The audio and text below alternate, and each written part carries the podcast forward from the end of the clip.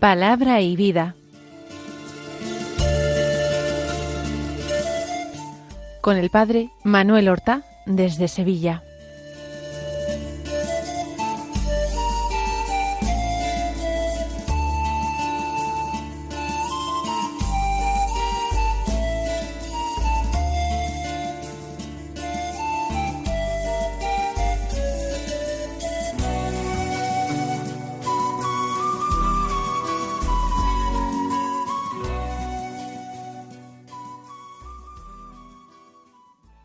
En el nombre del Padre y del Hijo y del Espíritu Santo.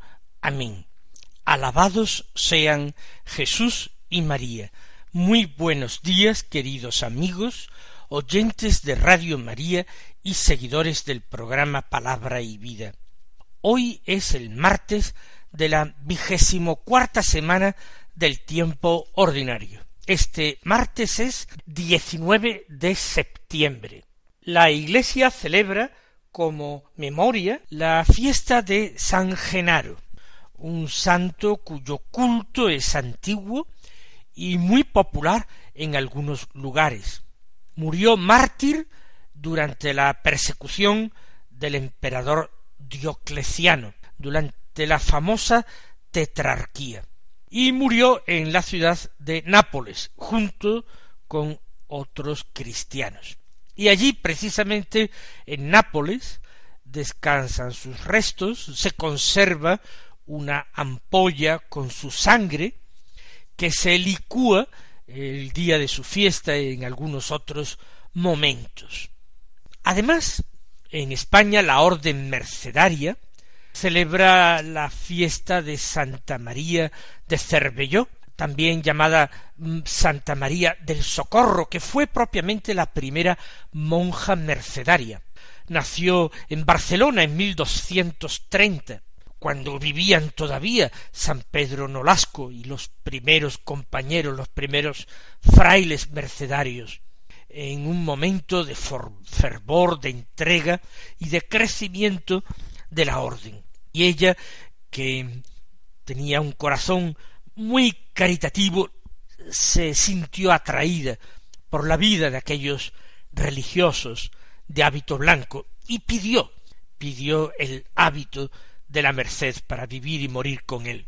No había todavía religiosas, por tanto los comienzos eh, fueron no tan claros como a nosotros nos gusta a veces ver las cosas. Son algunas mujeres piadosas que empiezan a vivir con ella cerca del convento de los frailes, a ayudar pidiendo limosnas para redención de cautivos, a orar precisamente por estas redenciones, por aquellos que habían sido apresados por los infieles y esclavizados por ellos.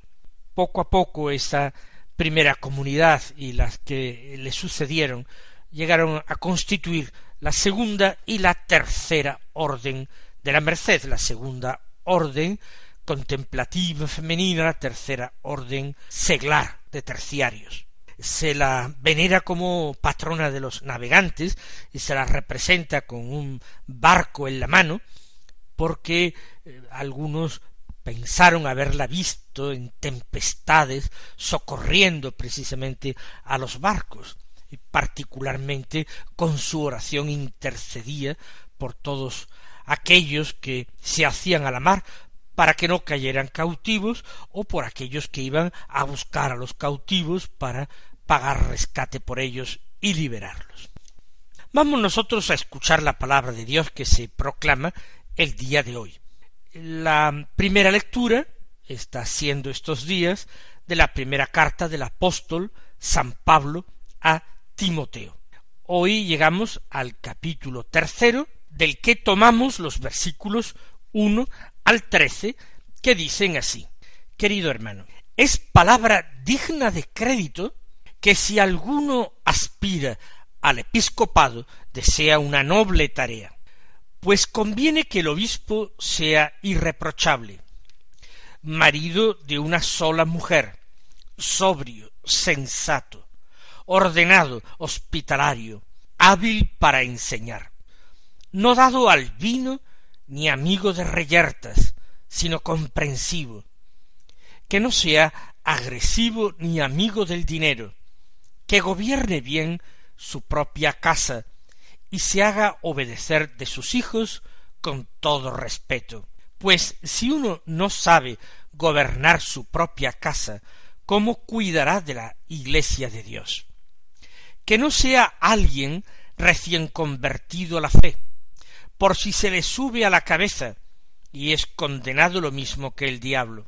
Conviene además que tenga buena fama entre los de fuera, para que no caiga en descrédito ni en el lazo del diablo. En cuanto a los diáconos, sean asimismo respetables, sin doble lenguaje, no aficionados al mucho vino ni dados a negocios sucios, que guarden el misterio de la fe con la conciencia pura. Tienen que ser probados primero, y cuando se vea que son intachables, que ejerzan el ministerio. Las mujeres, igualmente, que sean respetables, no calumniadoras, sobrias y fieles en todo. Los diáconos sean maridos de una sola mujer, que gobiernen bien a sus hijos y sus propias casas, porque quienes ejercen bien el ministerio logran buena reputación y mucha confianza en lo referente a la fe que se funda en Cristo Jesús. San Pablo comienza ya en este capítulo tercero a desgranar consejos pastorales para su hijo querido Timoteo. Ya hemos dicho Timoteo es un obispo joven. Puede ser que algunos pretendan imponérsele, viéndolo tan joven, crean que no es digno de este ministerio episcopal. Y Timoteo tiene que mantenerse firme. Él es el responsable ante Cristo de la comunidad. Por tanto, su autoridad no tiene que cederla. Él tiene que ser un modelo de vida para su rebaño, modelo de vida, de fe y de doctrina. Pero al mismo tiempo con una gran humildad, sabiendo que es el último y el servidor de los servidores de Cristo, debe hacerse valer, debe hacerse respetar, debe imponer su enseñanza y su autoridad. Por eso San Pablo empieza deshaciendo cualquier escrúpulo que pueda tener Timoteo en relación a su mismo deseo de haber sido puesto por Pablo al frente de la comunidad cristiana de una ciudad importante, de Éfeso. Es palabra digna de crédito, es enseñanza del apóstol. Si alguno aspira al episcopado, desea una noble tarea. Hoy nosotros podríamos decir que es mejor no aspirar al episcopado. Uno puede aspirar al diaconado, puede aspirar al presbiterado. Pero tengan en cuenta una cosa, en aquel momento de la historia de la iglesia primitiva, en la época apostólica, donde todavía están vivos muchos de los apóstoles, y Pablo desempeña su misión, los ministerios de la iglesia se fueron desarrollando poco a poco. La iglesia se fue dotando de ministerios paulatinamente. El primer ministerio es el ministerio episcopal, son los apóstoles que necesitan imponer las manos a otros varones para que eh, continúen y ejerzan su ministerio en lugares a donde ellos no pueden llegar. Se les dio pronto no el nombre de apóstoles para distinguirlos de los primeros de aquellos que habían tenido una relación inmediata con Jesucristo, se les empezó a llamar episcopoi, el episcopos en griego significa el inspector. Eran quienes inspeccionaban, velaban, cuidaban, gobernaban, administraban eh, las iglesias establecidas en distintos lugares. Tampoco en esos momentos estaban eh, perfilados límites entre diócesis. Eran comunidades cristianas y ya está. El obispo y es la segundo, el segundo ministerio que surge, se ve ayudado ya pronto, en época apostólica, según narra el libro de los Hechos de los Apóstoles, por los diáconos. Diácono significa en griego servidor. Los diáconos recibían también la imposición de manos, pero para tareas de ayudas. Ayuda muchas veces material, la atención a los pobres, las viudas de la comunidad, la administración de los bienes materiales, el ejercicio en definitivo de la caridad que implicaba un tener que manejar y administrar o repartir bienes.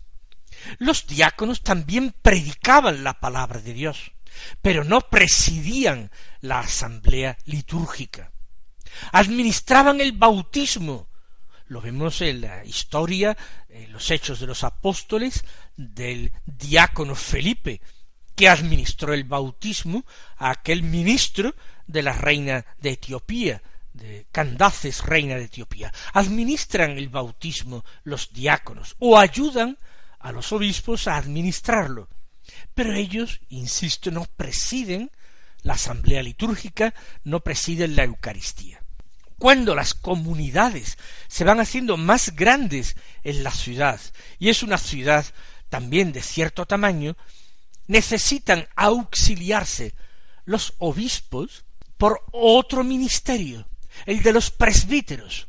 Ellos sí comparten con los obispos el sacerdocio de Cristo. Ellos sí pueden presidir la Eucaristía y administrar los sacramentos. Serán los presbíteros, que significan los ancianos, personas respetables, a veces en un cierto momento también con cierta edad en la comunidad, que ayudarían de esta manera a los obispos, de una manera distinta a los diáconos. Los presbíteros no estaban principalmente para la administración de los bienes materiales, sino para la predicación de la palabra de Dios y la administración de los sacramentos de la Iglesia.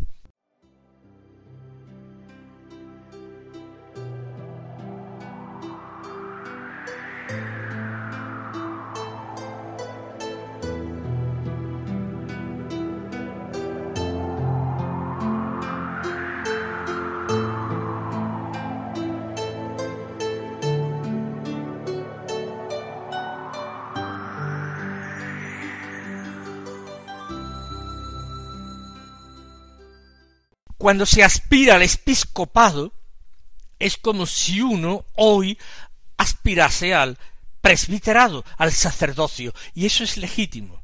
En aquel momento no entrañaba una eh, superioridad y una serie de honores por encima de ellos.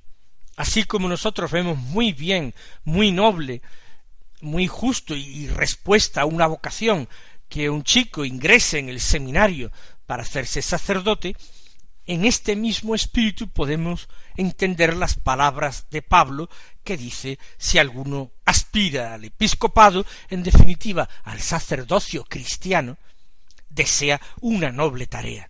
Es algo muy bueno que lo desee.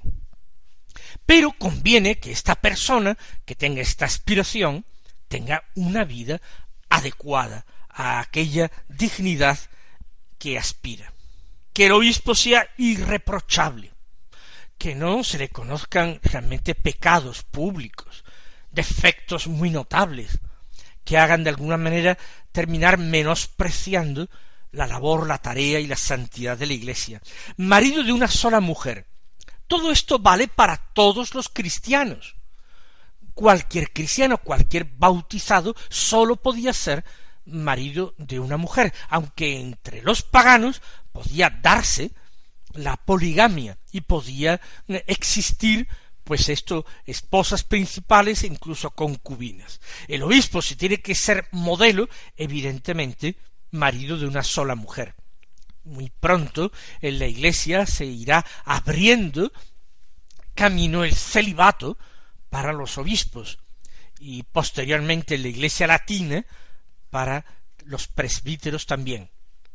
Pero las grandes figuras eh, Agustín, Ambrosio, eh, Juan Crisóstomo, Gregorio Nacianceno, ninguno de ellos estaba casado, todos eran célibes.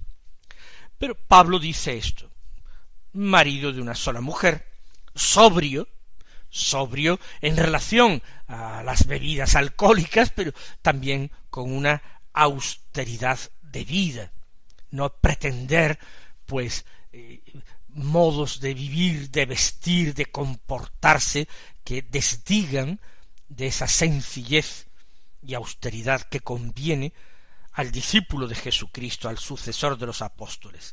Sensato. Hace falta sentido común. Sin ese sentido común, por mucha eh, santidad que se quiera y muchas virtudes que se practican, no se debe ser presidente de una comunidad cristiana, no se puede ser obispo. Ordenado, importante también esa disciplina y autodisciplina para saber llevar los asuntos y a veces muchos asuntos de una manera simultánea, sin agobiarse, dando a cada uno la importancia que tiene. Hospitalario, mantener las puertas abiertas, virtud que se practicaba muchísimo en la iglesia primitiva. De San Ambrosio sabemos que él trabajaba escribiendo sus obras, obispo de Milán, con las puertas abiertas y cualquiera, desde un noble hasta un mendigo, podía entrar hasta el lugar, hasta el escritorio donde él estaba leyendo, estudiando o escribiendo sin pedir audiencia, sin tener que pasar por distintos filtros. Su casa estaba absolutamente abierta a cualquiera. Hábil para enseñar. Esto es también muy conveniente en un obispo.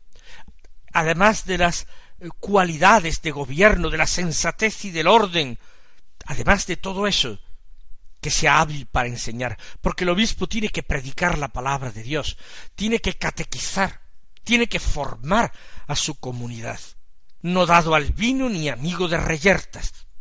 Por supuesto, entraba dentro de la sobriedad de la que ha hablado antes, y que no sea una persona amigo de, de pleitos, de disputas, de estar continuamente pidiendo, reclamando, no amigo de reyertas, sino comprensivo, una persona tolerante, abierta, despreocupado de las cosas eh, superfluas, de las poco necesarias, pues un poco también desentendido, que se centre en lo esencial, que no sea agresivo ni amigo del dinero, no de un temperamento iracundo, no tampoco de un temperamento avaricioso, aunque ese dinero no lo pretenda para sí, sino para la comunidad, que no sea amigo del dinero, ni siquiera de tener dinero para hacer el bien, y no sea agresivo ni siquiera para defender los derechos de la Iglesia.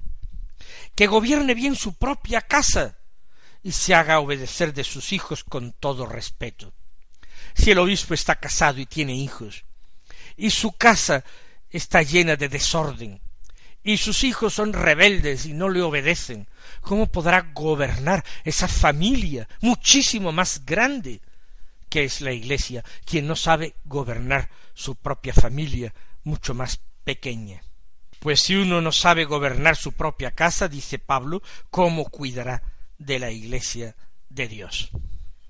Y sigue San Pablo dando consejos, como ven, consejos muy prácticos, que no sea alguien recién convertido a la fe, porque si se le sube a la cabeza puede ser condenado lo mismo que el diablo.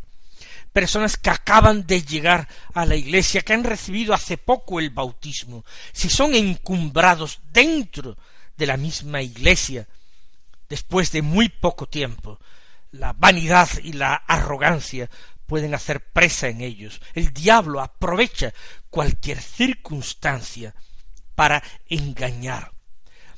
San Pablo está lleno de sabiduría. Es una carta que él escribe ya siendo mayor, quizás como hemos dicho después de su primera prisión en Roma. Así pues, ser prudentes, no encumbrar demasiado a la gente joven en la iglesia. Nosotros lo vemos en otros puestos, oficios, trabajos, cargos.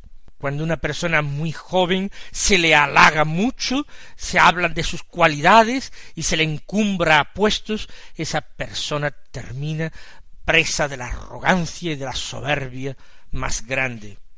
Se estropea la persona y sufren al final las personas mismas que lo encumbraron. Conviene además, dice, que tenga buena fama entre los de fuera, se refiere a los paganos, para que no caiga en descrédito ni en el lazo del diablo. Que sea una persona bien considerada en su profesión, porque en aquel momento el obispo tenía también su profesión en el mundo, no vivía de su ministerio, ni mantenía a su familia con su ministerio. Por tanto, que sea una persona reputada, en el ámbito que sea, entre los vecinos, entre los colegas de profesión, que no sea un motivo de desprestigio para la doctrina de Cristo el que la persona que representa a la Iglesia sea una persona poco eh, conceptuada y con poca fama. Luego da Pablo eh, para los diáconos normas. Los ayudantes de Timoteo no son los presbíteros, que parece que todavía no existen o no son nombrados, en esta carta, sino los diáconos. Y las normas en muchas cosas son muy parecidas que para los obispos, que sean también respetables, sin doble lenguaje, que sean personas de palabra, palabras sencillas, que no sean políticos, que no busquen enredos, conspiraciones, que no formen camarillas, sin doble lenguaje, no aficionados a, a mucho vino ni negocios sucios. En todo tiene que resplandecer en el ministro de la Iglesia la santidad, la sencillez y la pureza. Que guarden el misterio de la fe con la conciencia pura. El diácono quizás no tiene por qué tener tanta formación como el obispo. Su tarea principalmente no es la predicación y la enseñanza, pero tienen que guardar el depósito de la fe recibida con conciencia pura. Tienen que ser probados primero. No conviene imponer las manos y elegirlos como ayudantes a la ligera, basados en primeras impresiones. Timoteo hará bien precisamente en probarlos antes de imponerles las manos, para que vea que son intachables, que ejercen el ministerio. Las mujeres igualmente que sean respetables, no calumniadoras, sobrias, fieles en todo.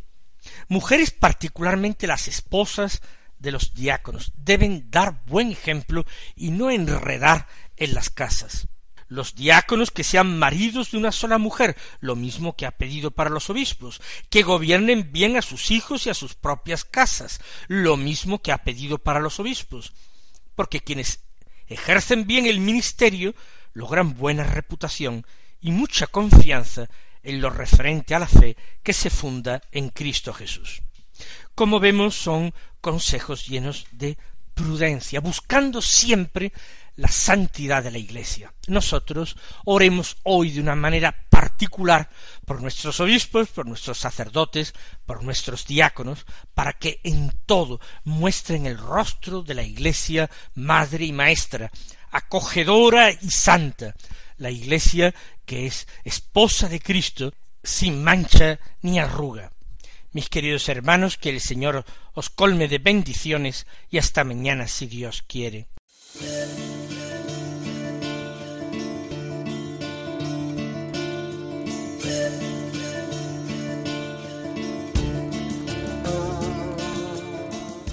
Han escuchado en Radio María Palabra y Vida un programa que dirige el padre Manuel Horta.